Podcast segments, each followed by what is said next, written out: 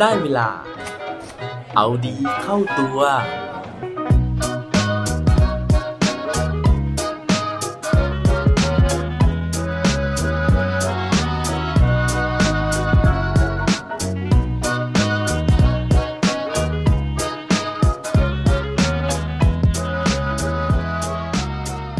คุณมีวิธีระบายความทุกข์ยังไงบ้างครับ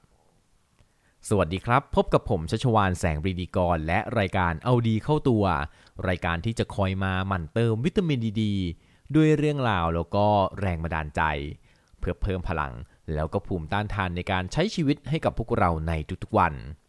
มีใครเคยตกอยู่ในสถานการณ์ที่มีปัญหานะฮะโอ้โหปัญหาเนี่ยมันล้นอกเลยนะครับ แต่ว่าไม่รู้ว่าจะหันหน้าไปปรึกษาใครดีนะฮะอย่างแรกเลยคือ ไม่อยากที่จะเอาปัญหาเนี้ยไปรบกวนคนอื่นนะครับ หรือว่าบางคนเนี่ยก็ไม่รู้ว่าปัญหาแบบเนี้ยจะไปปรึกษาใครได้บ้างนะฮะผมเองบางทีก็รู้สึกแบบนี้เหมือนกันนะครับว่าเออปัญหาของเราเนี่ย เราจะหันหน้าไปเล่าให้ใครฟังดีนะครับ จะโทรไปเล่าให้คนอื่นฟังเนี่ยก็เกรงใจนะฮะกลัวว่าเรื่องของเราเนี่ยมันจะไปสร้างความทุกข์นะฮะหรือว่าไปลดความสุขของเขาหรือเปล่านะครับ จนบางครั้งเนี่ยก็ต้องเก็บปัญหานั้นเอาไว้กับตัวเองนะฮะซึ่งบางทีก็โชคดีนะฮะที่ปัญหาเนี่ยมันก็หายไปตามระยะเวลาที่มันนานขึ้นนะครับแต่ว่าบางปัญหาเนี่ยยิ่งเก็บไว้มันก็ยิ่งอัดอั้นนะครับ วันนี้นะฮะผมก็เลยมีเรื่องราวของผู้ชายคนหนึ่งนะฮะที่เขาประสบปัญหาเหมือนกันโอ้โหชีวิตของเขาเนี่ยปัญหาเยอะแยะมากมายเลยนะฮะแล้วก็เขาเนี่ยมีวิธีในการระบายปัญหาที่น่าสนใจอยู่เหมือนกันนะครับ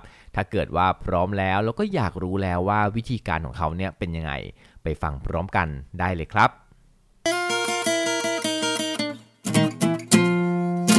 ผู้ชายคนที่ผมกำลังจะพูดถึงในวันนี้นะฮะต้องบอกว่าเป็นคนที่ประสบความสำเร็จนะฮะแล้วก็โอ้โหเป็นระดับตัว top ในวงการฮอลลีวูดเลยนะฮะผู้ชายคนนี้เนี่ยมีชื่อว่าไทเลอร์เพอร์รี่นะฮะซึ่งชื่อเต็มของเขานะฮะไม่ใช่ชื่อเต็มสินะครับเป็นชื่อเดิมเนี่ยมีชื่อว่าเอมมิดเพอร์รี่จูเนียร์นะครับเขาเนี่ย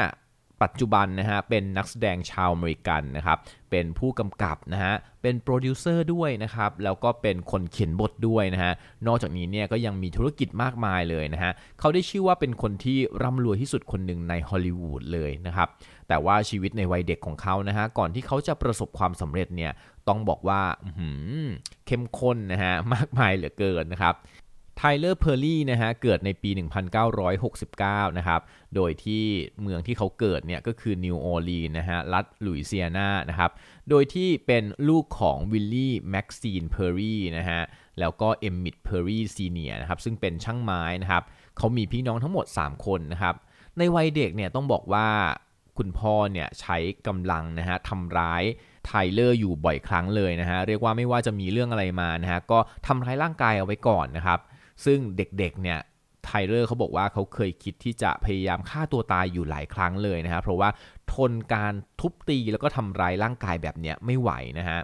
ในขณะที่คุณแม่เนี่ยเป็นคนที่ใจดีมากนะฮะ ก็พาไทเลอร์เนี่ยไปอยู่ที่โบสถ์เนี่ยทุกวันอาทิตย์เลยนะฮะ ซึ่งตอนนั้นเนี่ยไทเลอร์บอกว่าช่วงเวลาที่คุณแม่พาเขาไปอยู่ที่โบสถ์เนี่ย มันโอ้โหสงบมันดีมากๆเลยนะฮะมันเหมือนเป็นหลุมหลบภัยเลยนะครับเพราะว่าไม่ว่าจะมีเรื่องอะไรมานะฮะพอมาอยู่ที่โบสถ์เนี่ยเขารู้สึกว่ามันปลอดภัยอะอาจจะเป็นเพราะว่าได้อยู่ไกลจากคุณพ่อนั่นเองนะครับ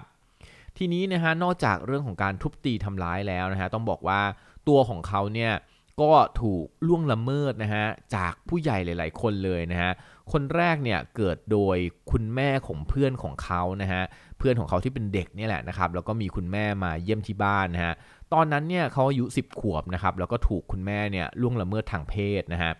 นอกจากนั้นนะฮะเขายังถูกเพื่อนของพ่อนะฮะล่วงละเมิดทางเพศอีกเหมือนกันนะครับซึ่งไม่ใช่แค่คนเดียวนะฮะแต่ว่าเป็นเพื่อนถึง 3 คนด้วยกันนะครับ และที่หนักกว่านั้นนะฮะก็คือการที่เขาต้องรับรู้นะฮะว่าเพื่อนของเขาเองนะครับก็ถูกพ่อของเขาเนี่ยล่วงละเมิดทางเพศด้วยเหมือนกันนะฮะซึ่งนั่นนะฮะยิ่งสร้างความโกรธแค้นนะฮะแล้วก็สร้างความไม่พอใจในใจของเขาที่มีกับพ่อนะฮะจากเดิมที่ก็ไม่รักพ่ออยู่แล้วนะครับเพราะว่าพ่อเนี่ยทำร้ายร่างกายนะฮะพอรู้ว่าเพื่อนของพ่อมาทำร้ายตัวเอง แล้วพ่อก็ยังไปทำร้ายเพื่อนของเขานะฮะก็เลยรู้สึกแย่ไปอีกนะครับ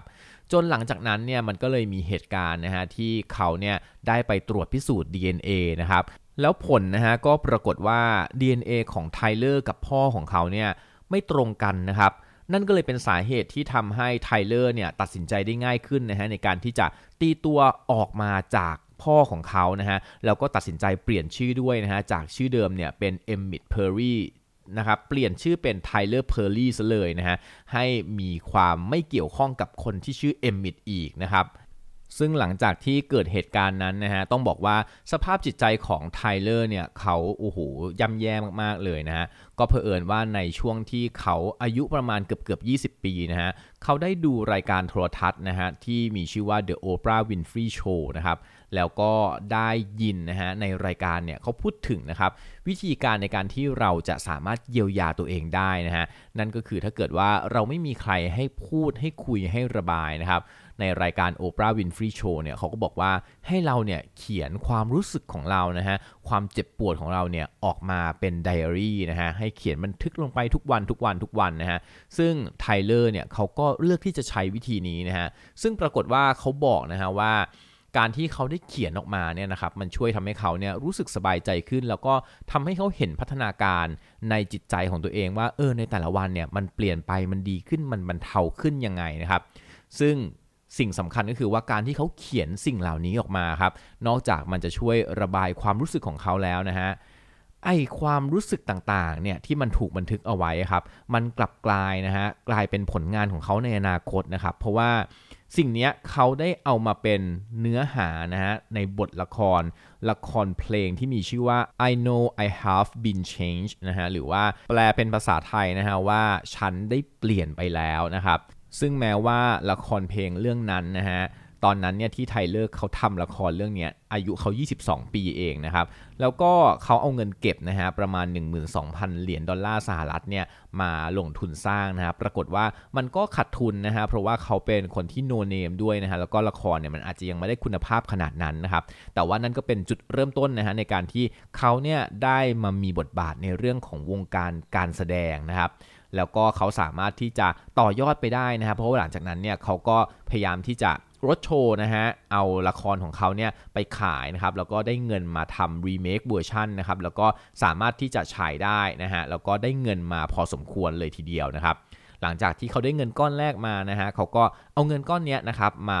ทำเรื่องของ production นะฮะหนังภาพยนตร์เรื่องแรกของเขานะฮะที่ชื่อว่า Diary of a Mad Black Woman นะครับแล้วก็ได้กำไรมานิดหน่อยนะฮะจากนั้นเนี่ยก็เอามาลงทุนหนังเรื่องต่อมานะครับก็คือ Madea's Family Reunion นะครับซึ่งเรื่องนี้เขาแสดงเองด้วยนะฮะ เป็นบท Madea นะฮะซึ่งเป็นผู้หญิงผิวดำนะฮะหญิงชราผิวดำคนหนึ่งนะครับแล้วก็เขาไปเล่นบทบาทอื่นด้วย ซึ่งปรากฏว่าไอ้ character ของ Madea เนี่ยนะฮะที่เป็นผู้หญิงผิวดำเนี่ยนะครับกลายเป็นว่าเป็นสร้างการจดจำนะฮะให้กับตัวของเขานะฮะแล้วก็เป็น character ที่ติดตัวเขาทำให้เขาเนี่ยมีชื่อเสียงโด่งดังขึ้นมานะฮะนั่นทำให้มีภาคต่อของ m a d i s เนี่ยมากมายเลยนะฮะในหลายเวอร์ชันไม่ว่าจะเป็น m a d i s Go to Jails นะครับหรือว่าเรื่องอื่นๆอีกนะฮะ นั่นเนี่ยทำให้เขามีเงินเข้ามาเรื่อยๆนะฮะแล้วก็สามารถต่อยอดไปสร้างธุรกิจอื่น หรือว่าไปทำ production เรื่องของภาพยนตร์เรื่องอื่นได้อีกมากมายเลย นั่นก็เป็นเรื่องราวของ Tyler Perry นะฮะที่ในวัยเด็กของเขาเนี่ยโอ้โหต้องบอกว่าปัญหาของเขาหนักหนาแล้วก็มากมายเหลือเกินนะฮะไม่ว่าจะถูกทุบตีถูกทำร้ายถูกล่วงละเมิดทางเพศนะฮะแต่ว่าเขาก็สามารถที่จะเอาตัวรอดนะฮะผ่านการระบายนะฮะความรู้สึกต่างๆเนี่ย เป็นข้อเขียนนะฮะหรือว่าเป็นไดอารี่ที่สุดท้ายแล้วเนี่ยกลายเป็นไดอารี่ที่เปลี่ยนชีวิตเขาไปในที่สุด หวังว่าเรื่องราวในวันนี้นะฮะจะเป็นแรงบันดาลใจนะฮะแล้วก็จะเป็นกำลังใจให้กับทุกคนที่มีปัญหาอยู่นะฮะถ้าเกิดว่าไม่รู้ว่าจะหันหน้าไปหาใครนะครับ ลองเขียนนะฮะเพื่อที่จะระบายมันออกมานะฮะอย่างน้อยเนี่ยก็มีแผ่นกระดาษมีปากกานะฮะที่ฟังเรานะฮะแล้วก็ การที่เราได้ปลดปล่อยออกมาครับมันอาจจะช่วยให้เราได้สบายใจขึ้นนะฮะเพื่อที่เราเนี่ยจะได้คิดทบทวนไปด้วยนะฮะเวลาที่เราเขียนเนี่ยมันดีตรงที่เราจะได้จัดระเบียบความคิดของตัวเราเองนะฮะแล้วก็เราสามารถที่จะอ่านทบทวนความคิดของเราได้ว่า เออ เราคิดแบบเนี้ย มันถูกหรือมันผิดนะฮะหรือว่าในวันข้างหน้าเนี่ยเราสามารถกลับมาย้อนอีกได้นะฮะว่าเออสิ่งที่เราเขียนในวันนั้นเนี่ยณวันนี้เรารู้สึกต่อสิ่งที่เราเขียนยังไง ผมเชื่อว่ามันมีประโยชน์แน่ๆนะฮะแล้วก็น่าจะสามารถที่จะช่วยให้ทุกคนก้าวข้ามผ่านปัญหาไปได้ในที่สุดครับและปิดท้ายวันนี้ด้วย quote ดี quote โดนจาก Tyler Perry เขาบอกไว้ว่า life is sometimes hard and you have to laugh your way through it ชีวิตบางทีมันก็ยากแล้วก็หนักหนา สิ่งที่เราทำก็คือแค่หัวเราะแล้วเดินผ่านมันไปครับ อย่าลืมกลับมาเอาดีเข้าตัวกันได้ทุกวันจันทร์ พุธ ศุกร์ พร้อมกด subscribe ในทุกช่องทางที่คุณฟัง รวมถึงกดไลค์ กดแชร์เพื่อแบ่งปันเรื่องราวดีๆ ให้กับเพื่อนๆของคุณผ่านทุกช่องทางโซเชียลมีเดีย สุดท้ายนี้ ขอให้วันนี้เป็นวันดีๆของพวกเราทุกคน สวัสดีครับ